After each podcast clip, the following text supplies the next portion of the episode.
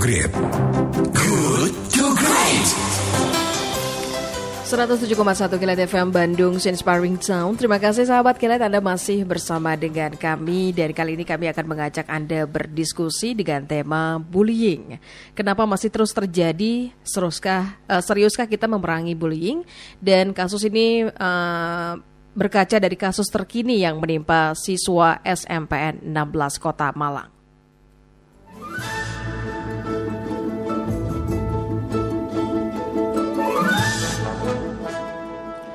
Lagi, kasus perundungan, bullying kembali terjadi. Kali ini menimpa salah satu siswa di SMPN 16 Kota Malang. Komisi Perlindungan Anak Indonesia KPAI memberi atensi khusus terhadap kasus ini. Rencananya, rencananya dalam waktu dekat KPAI akan menggelar rapat koordinasi dengan Pemkot Malang. Komisioner KPAI bidang pendidikan Retno Listiarti menyatakan KPAI akan meminta pemerintah kota untuk memfasilitasi rapat koordinasi membahas penanganan kasus dan pencegahan kasus serupa terjadi di sekolah-sekolah lain. KPAI bersurat mengajukan rakor pada 13 Februari 2020. Dalam rakor tersebut, KPAI mengharap pihak sekolah, Dinas Pendidikan Kota Malang, Inspektorat Kota Malang, Dinas Pemberdayaan Perempuan dan Perlindungan Anak, PPPA dan P2TP2A Kota Malang, serta pihak kepolisian hadir. KPAI akan lakukan rakor dan pengawasan langsung terkait kasus perundungan bullying yang terjadi pada seorang siswa SMPN di Malang. Selain itu, terkait kasus tersebut, Retno Listiarti menduga sekolah tidak memiliki sistem pengaduan, sehingga kasus-kasus bullying semacam ini tidak dilaporkan oleh korban. Sebelumnya, pihak KPAI menerima sejumlah pengaduan terkait kasus ini. Menurut keterangan resmi, anak tersebut diangkat, dijatuhkan, diduduki, serta diinjak tangannya oleh tujuh pelaku yang juga merupakan anak-anak. Selain itu, korban juga mengaku bahwa jarinya terjepit ikat, ikat pinggangnya sendiri. Menurut pelaku, menurut para pelaku, tindakan kekerasan tersebut bersifat candaan dan tidak bermaksud menganiaya. Akan tetapi faktanya bentuk perundungan tersebut sangat membahayakan keselamatan korban. Akibat perundungan tersebut, korban harus menjalani perawatan medis. Bahkan satu jarinya harus diamputasi. Sahabat Kelet, berikut ini kami akan menghadirkan narasumber yaitu Dr. Nurliana Cipta Apsari MSW yang merupakan pengajar program studi sarjana dan pasca sarjana ilmu kesejahteraan sosial FISIP UNPAD.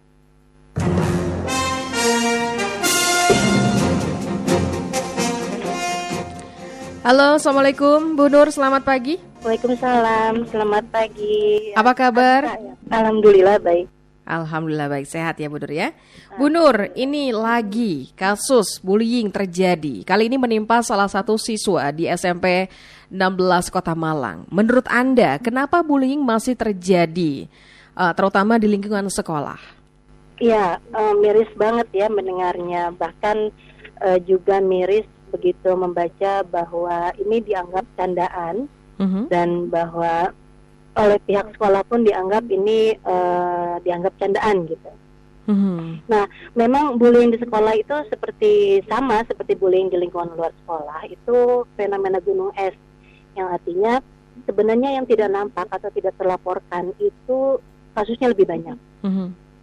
Ini terjadi sebenarnya karena bisa jadi karena cara pandang orang terhadap bullying itu masih bervariasi. Ada yang menganggap itu berbahaya, tapi ada juga yang menganggap itu tidak berbahaya karena seperti tadi yang saya bilang miris, hanya dianggap main-main saja, mm-hmm. hanya bercanda. Yeah. Iya. Uh, kalau nah kalau ternyata yang dibully mengalami kecelakaan fisik, barulah menyesal. Iya. Yeah. Bu Nur, nah, ini barulah menyadari akibat buruk yeah. dari bullying itu. Ini sebetulnya -huh. apa akarnya sehingga ini kekerasan mudah sekali terjangkiti ke anak-anak? Ya, kalau menurut saya ini akarnya itu ada pada cara pandang orang memahami bullying itu seperti apa. Hmm. Karena uh, cara pandang itu akan mempengaruhi bagaimana orang bersikap. Kalau dia berpikir bahwa uh, bullying itu bukan hal main-main, tentu itu akan dianggap lebih serius bagaimana mencegahnya, bagaimana um, menanggulanginya. Tapi kalau itu masih dianggap ah itu kan um, apa namanya hal biasa lah anak-anak saling bermain gitu kan, mm. atau um, uh, itu melatih anak biar jadi kuat misalnya. Nah itu itu cara pandang yang salah terhadap bullying gitu sehingga itu bisa mempengaruhi bagaimana orang bersikap atau berperilaku terhadap baik itu pelaku maupun korban. Jadi saya pikir um, apa akarnya itu terjadi pada cara pandang uh, mengenai definisi bullying atau orang memahami bullying itu seperti apa. Baik, Bu Nur, lantas langkah apa yang harus kita lakukan uh, untuk membuka pemahaman atau cara pandang masyarakat mengenai bullying ini, Bu Nur? Ya, uh, pertama tentu peningkatan kesadaran ya kalau berbicara tentang uh, perubahan cara pandang. Tapi yang perlu difahami di sini adalah bahwa perkembangan anak itu dipengaruhi oleh tiga hal, secara genetik, lingkungan, lingkungan sosial, dan budaya. Nah, di lingkungan sosial ini anak itu berinteraksi dengan keluarga, berinteraksi dengan teman, berinteraksi dengan eh, orang-orang uh, di masyarakat di lingkungan keluarga. Sehingga apa yang bisa dilakukan ada secara komprehensif harus dilakukan secara uh, berkesinambungan dan bersamaan terhadap tiga lingkungan tadi. Gitu. Apalagi yeah. misalnya dengan kasus anak SMP ini, uh, dia sedang um, apa namanya dalam tahap kalau tahap perkembangan itu dia itu dipengaruhi oleh pertemanannya sehingga lingkungan pertemanan akan mempengaruhi bagaimana seorang anak itu berperilaku. Kalau kita melihat uh, kasus di SMPN itu di Kota Malang itu itu temannya banyak. Artinya mungkin ada satu yang memicu yang kemudian teman-teman lainnya jadi mengikuti gitu. Nah kan uh, jadi itu juga harus diperhatikan bagaimana sebenarnya lingkungan keluarga, lingkungan pertemanan dan lingkungan sekolah dan masyarakat luas mm-hmm. itu bisa sama-sama punya pemahaman yang sama bahwa bullying itu berbahaya dan jangan sampai menunggu harus ada korban yang berjatuhan. Iya. Bu Nur, ini pemerintah tidak henti-hentinya mengkampanyekan stop bullying, namun buktinya kasus bullying masih terjadi. Sebenarnya seriuskah kita menangani bullying? Apa yang masih belum optimal menurut Anda? Ya, kalau uh, saya yakin pemerintah pasti berusaha yang terbaik. Nah, hanya kemudian secara komprehensif apa tidak itu dilakukan. Tadi yang saya bilang, uh, berbicara tentang perkembangan anak, berbicara tentang kasus isu yang ter, me, menimpa anak, tentu harus dilihat bagaimana lingkungan sekitar anak tersebut sebenarnya bisa menjadi uh, faktor pelindung atau faktor pendorong terjadinya bullying. Gitu. Jadi kalau pemerintah uh, hanya berkonsentrasi pada bagaimana mengurusi anak-anak yang uh, menjadi korban bullying atau bagaimana mencegah anak supaya tidak menjadi perilaku uh, menjadi pembuli tapi kemudian lingkungan keluarga tidak diintervensi lingkungan sekolah juga tidak diberikan uh, fasilitasi untuk bisa meningkatkan kesadaran orang-orang dewasa yang berada di sekolah dan masyarakat secara umum tentu itu menjadi uh, sia-sia karena itu hanya satu aspek saja yang dilihat. Coba kita uh, lihat aspek lainnya seperti apa. Bagaimana lingkungan sosial yang ada di uh, kehidupan anak itu juga dikenai tindakan untuk anak tidak lagi menjadi pelaku perundungan atau anak bisa stand up atau uh, apa menolak perundungan yang uh, menimpa dirinya. Jadi anak yang pelaku bully juga bisa diselamatkan, anak korban uh, bully juga bisa uh, apa diselamatkan juga untuk menyelamatkan dirinya sendiri. Nah, jadi mari kita lihat seperti apa sebenarnya kampanye-kampanye uh, yang dilakukan oleh pemerintah. Apakah sudah memperhatikan tiga hal tersebut? Dan jangan lupa juga uh, latar belakang budaya anak gitu ya. Jadi uh, kalau saya sih pikir berpikirnya begitu. Ya, Bu Nur, ini kan uh, tadi uh, aspek uh, mengenai aspek-aspek atau faktor dari uh, bi pelaku bisa melakukan bullying ataupun uh, menjadi korban. Nah ini uh sebetulnya aspek-aspek apa saja yang bisa menjadi uh, faktor anak-anak tersebut menjadi uh, berperilaku membuli temannya sendiri? Apakah uh, selain dari lingkungan mungkin dengan perkembangan video kekerasan ataupun mungkin film-film yang mereka tonton, apakah itu juga berpengaruh? Ya, uh, pada dasarnya anak itu melihat maka kemudian ia meniru. Jadi apa yang dia lakukan dalam kehidupan sehari-harinya itu sebenarnya secara tidak langsung meniru apa yang dilakukan oleh orang dewasa terdekatnya. Bisa jadi orang tuanya, uh-huh. bisa jadi kakaknya, bisa jadi uh, apa paman atau bibinya atau siapa pun orang dewasa yang berada di sekitarnya yang secara intens, secara terus-menerus memperlihatkan misalnya perilaku membuli atau mungkin dia juga korban dari perilaku bully yang dilakukan oleh orang dewasa sekitar. Mm-hmm. Baik, itu Jadi, kalau dari segi lingkungan keluarga ya. Mm-hmm. Nah, e, kemudian bahwa di acara di televisi mm-hmm. itu bagaimana um, apa orang itu melakukan gimmick atau um, apa namanya dalam dengan apa uh, istilah untuk hiburan mm-hmm. melakukan uh, olok-olok secara apa memberikan uh, ucapan mengeluarkan ucapan-ucapan yang tidak pantas mm-hmm. yang men, mendegradasi uh, martabat seseorang hanya demi uh, bilangnya hanya hiburan padahal mm-hmm. Itu kalau ditonton itu menjadi nempel ke anak bahwa oh hal seperti itu tuh lucu ya. Mm-hmm. hal seperti itu bisa uh, mengundang orang tertawa yang kemudian membuat dia bisa jadi terkenal. Nah itu juga uh, yang harus kita perhatikan. Nah anak bukan berarti tidak boleh menonton TV mm-hmm. hanya berarti ini peran aktif keluarga peran aktif orang tua itu sangat diperlukan untuk meluruskan uh, cara pandang atau persepsi yang anak terima pada saat dia melihat satu tontonan di televisi. Iya. Yeah. Iya. Yeah. Oke, okay. Bu Nur, hmm. seperti yang hmm. ketahui, uh, seperti yang kita ketahui, sekolah sebagai salah satu trisula pendidikan, sejatinya yeah. mengajarkan budi pekerti yang luhur dan saling sayang menyayangi antar sesama.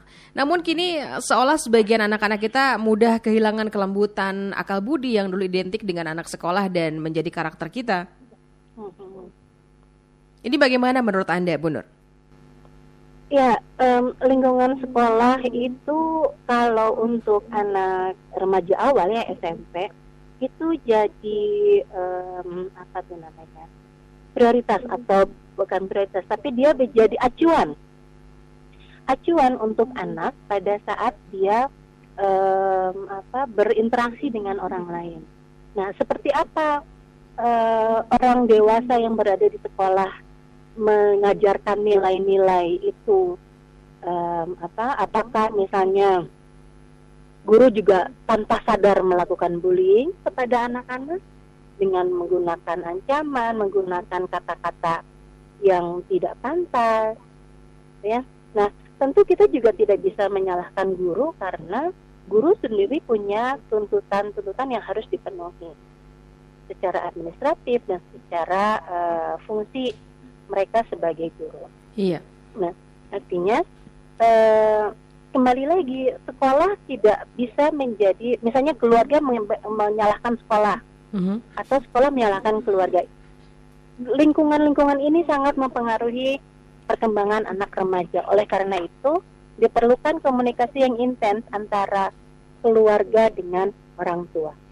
Mm-hmm. Nah, hanya sayangnya sering kali guru juga kan uh, penuh jadwalnya dengan urusan mengajar, dengan urusan uh, pengayaan mereka sebagai guru. Artinya perlu nih ada yang lain yang terlibat untuk mengurusi komunikasi antar sekolah dengan keluarga. Nah, saya tahu ada pekerja, ya ada satu profesi yang namanya pekerja sosial sekolah. Mm-hmm. Itu yang bisa membantu menjembatani komunikasi antara pihak sekolah dengan keluarga sehingga anak yang terindikasi menjadi pelaku atau mungkin korban bully itu bisa ditangani lebih serius. Dengan kata lain ini harus ada uh, koordinasi uh, pihak sekolah dan juga orang tua siswa. Betul, ada koordinasi dan saya pikir kalau oleh guru lagi uh-huh. itu akan terlalu overwhelming untuk gurunya, terlalu bebannya jadi tambah, jadi ekstra. Kita mengenal mungkin di guru BK. Nah, uh, tapi sering kali guru BK itu fokus pada nilai akademik anak di sekolah. Oke, Bu Nur, ini kan uh, kita ber, berkaca dari kasus uh, siswa SMPN 16 Kota Malang uh-huh. yang um, terjadi penganiayaan. Ini malah di, uh, terjadi di sekolah. Nah, Betul. lantas apa yang mesti dilakukan agar orang tua merasa aman dan nyaman menitipkan anak-anaknya mereka anak-anak mereka di sekolah? Karena ini kejadiannya juga bukan di luar sekolah, tapi di dalam sekolah. Lantas apa yang harus dilakukan pihak sekolah? Iya, uh, tadi pihak sekolah juga kan sekarang tuntutannya adalah bagaimana membuat anak menjadi pintar. Gitu. Jadi uh, mungkin mindset di masyarakat tentang sekolah itu menjadi uh, apa tempat agar anak menjadi pintar itu juga perlu dilihat ulang lagi. Apakah anak cukup menjadi pintar atau dia juga harus mempunyai uh, empati atau rasa um, apa namanya saling menyayangi di antara mereka. Jadi tugas berikutnya dari guru adalah ya, tadi membangun karakter yang membuat anak ini juga muncul ada rasa um, apa namanya saling menyayangi dan saling menghargai. Jadi uh, kalau saya boleh merefer ke jawaban di awal bahwa ini adalah perubahan cara pandang yang harus diintervensi secara lebih uh, kuat. Itu karena tadi pada saat anak e, berinteraksi dengan anak lain di sekolahnya dengan cara pandang yang sudah berubah tentang bullying, maka tentu anak akan saling menghormati dan tahu batasan-batasan mana yang disebut bully, mana yang tidak disebut bully. Karena ya tadi anak-anak mungkin masih berpikir ah ini kan main-main. Saya kan cuma sekedar main-main, saya cuma uh, apa namanya ngajak hurry lah gitu lah. Mm -hmm. Tapi ternyata kebablasan kebablasan atau ternyata anak tidak memahami bahwa sekeras itu tuh bisa berbahaya. Baik, Bu Nur. Ya, Bu Nur yang terakhir ini kembali berkaca hmm. pada kasus perundungan atau bullying eh, siswa yang terjadi di SMP 16 Kota Malang ini pelajaran apa yang bisa diambil oleh para guru, kepala sekolah hingga murid ini bahkan anak yang dianiaya tersebut ia tidak berani mengadukan hal tersebut. Ini bagaimana caranya supaya tidak terjadi? terjadi hal yang serupa kembali? Iya, uh, sangat penting kembali lagi mengubah mindset cara berpikir orang terhadap bully itu. Anak ini tidak mau bercerita karena mungkin dia pernah bercerita tapi kemudian bilang ah kamu yang kayak gitu aja mesti lapor misalnya. Atau respon yang diberikan adalah respon-respon negatif yang membuat anak jadi ah kayaknya nggak perlu deh cerita kalau cerita malah dimarahin sana sini Nah, itu artinya belum tercipta sistem yang membuat anak merasa aman untuk melaporkan apa yang dialaminya. Nah, jadi eh, pelajarannya bagi para guru dan pihak eh, sekolah yang terlibat di sekolah, mau itu guru BK, mau itu guru mata pelajaran, mau itu kepala sekolah, mau itu penjaga sekolah, begitu ada yang bercerita tentang bahwa dia mengalami perundungan, maka uh, ada baiknya digali sebenarnya apa apa yang dialaminya bagaimana ceritanya. Jadi anak didengarkan tidak langsung difonis kamu manja kayak gitu aja mesti lapor. Atau kamu mah lemah kayak gitu aja uh, mesti bilang. Lawan dong kan gitu. Jadi jawaban jawaban-jawaban seperti itu sama sekali tidak mendukung anak yang sedang mengalami perundungan. Karena dia juga sedang bingung ini saya nggak nyaman dibeginikan oleh teman-teman saya. Tapi kok uh, guru saya bilang itu baik-baik saja nah artinya ada uh, cara pandang yang harus menjadi PR untuk diubah oleh pihak sekolah oleh masyarakat secara umum bahwa apa yang uh, dilakukan oleh anak-anak perundung itu adalah bentuk bullying dan harus dihentikan dan itu adalah membahayakan keselamatan jiwa. Baik, Ibu Nur, terima kasih untuk perbincangan kita di pagi ya. hari ini. sama-sama. Sukses Terima untuk kasih. Anda kembali Amin. menuntaskan aktivitas Anda. Terima kasih. Assalamualaikum. Waalaikumsalam. Ya, sahabat kalian demikian perbincangan kita bersama narasumber Dr. Nurliana Cipta Apsari MSW yang merupakan pengajar program studi sarjana dan pasca sarjana ilmu kesejahteraan sosial FISIP Unpad. Bagaimana menurut Anda mengenai kasus bullying? Kenapa, kenapa masih terus terjadi? Seriuskah kita memerangi bullying? Silakan sahabat kalian kembali kami mengajak Anda untuk memberikan uh, masukan, pandangan, ide ataupun gagasan. Anda bisa bergabung bersama dengan kami via SMS ataupun WhatsApp Radio Kilat FM di 0812 Good to. Good